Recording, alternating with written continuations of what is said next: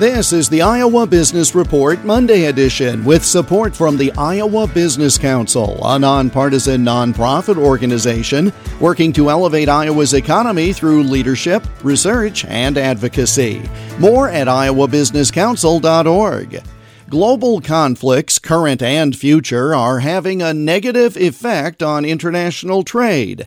That's something financial journalist Jordan Goodman says is a big change from not that long ago.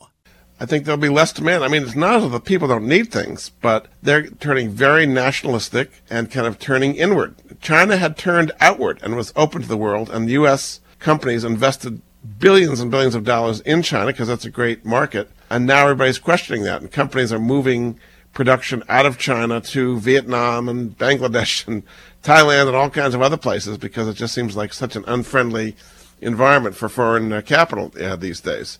It could uh, take away some of the markets that we have.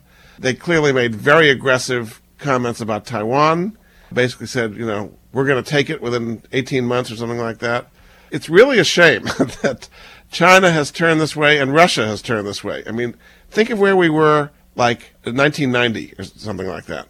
China was opening and we were investing there and we had lots of great trade relationships. And with Russia, we had glasnost and perestroika, and we were investing there, and they had relative freedom as things go in Russia. And now it's completely reversed in both directions, and it's just upsetting the world order tremendously. Financial journalist Jordan Goodman is the author of more than a dozen books on money and personal finance. The Iowa Business Report is presented with support from the Iowa Business Council at iowabusinesscouncil.org. I'm Jeff Stein for the Iowa Business Report.